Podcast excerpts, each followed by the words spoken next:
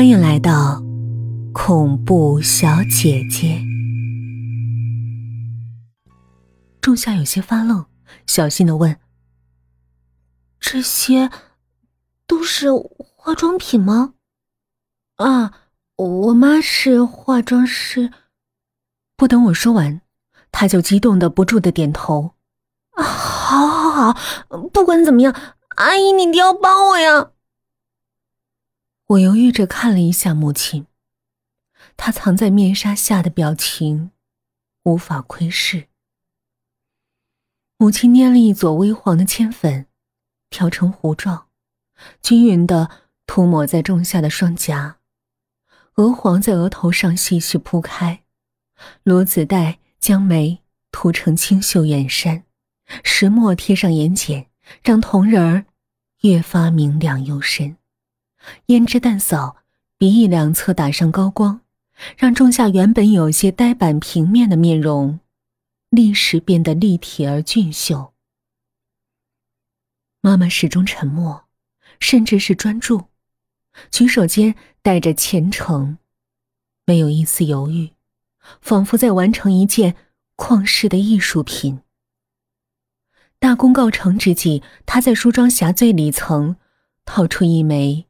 骨质圆盒，指尖沾了一点殷红，正要点在仲夏的唇上，却似乎闪过一丝犹豫。在我有些疑惑的当口，这一点红，还是落在了仲夏的唇上。站在林安家门口，他像是远道而来，喘息未定。隔了一道门，房间里的热闹和欢笑。澎湃高涨，他抚着胸口，努力平静下来，又捋顺发线，问我：“我，薇娅，我的妆还好吧？”“特别好，棒极了。”我说，然后按下门铃。当林安打开门，看到仲夏的那一刻，我就知道，我妈妈的魔法起了作用。林安怔怔的呆立在门口，堵在我们面前。他像是突然短路，表情定格在惊讶，像是古时迷路的书生无意中窥见仙子，理智溃散，心跳失常。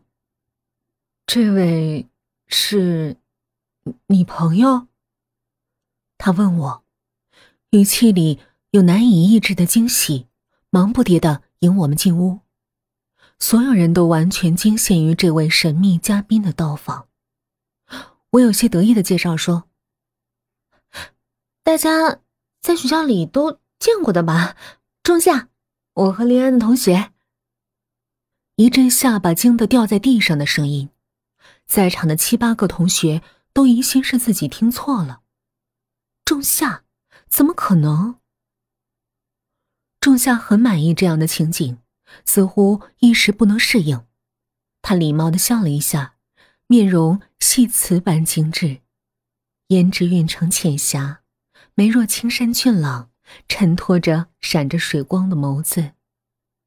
最美的，却是那一点绛唇，像是古画中的仕女，袖口一吐，便是春风化雨，引得心惊摇荡。如母亲曾说过的那样，如果要把生命拼舍，让容貌最后展现，那一片，就必须惊鸿。仲夏浅笑着把礼物交到林安手中，说：“生日快乐。”林安马上连声言谢，受宠若惊，由视觉冲击带来的强烈爱慕，不可掩饰。整个聚会上，我只觉得仲夏就像是戴上了神之面具的少女，让所有的目光一旦沾上她的脸庞，就无法移动。在几杯红酒下肚之后，我靠着沙发，轻松的看着这一切，恍然发觉，仲夏就只剩下一颗头颅。在众人的欢笑奉承间，群群飞舞。所有人都折服于她的美，由心底生出艳羡。唯独一个人除外，那就是何心。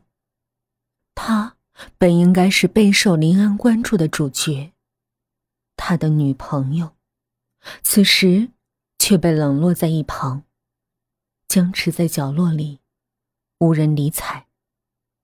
我看见他铁青着脸色，手指清白，紧紧的抓着沙发，失落而极恨。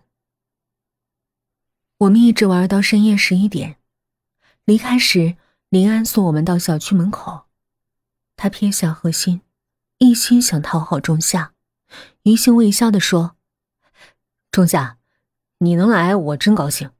嗯，明天见啊。”全然不顾自己曾经是怎样无视拒绝过他。留下电话之后，计程车开出好远，还看见他站在路边挥着手。这场奇遇让仲夏信心大增，一路上都在和我絮絮叨叨的念着：“未央，你妈妈可真厉害，女孩子三分长相，七分打扮，这话一点都不假。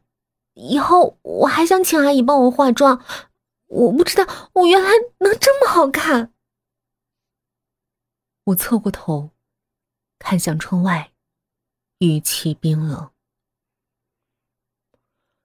仲夏，我妈只能帮你开个好头，剩下的就得看你自己了。她不会再帮你的，他一辈子只会给同一个人化一次妆，我确定。然后我不理会他的央求和不解，下车走了。拐进我家胡同的时候，夜幕下的街区模糊森然。不远处耸立的高塔像是一座墓碑。我用一种委婉的方式回绝了仲夏，是因为他一定不敢相信这座高塔是殡仪馆，它旁边的烟囱是焚尸炉。我的妈妈。一辈子只会给一个人化一次妆，因为他只给死人化妆。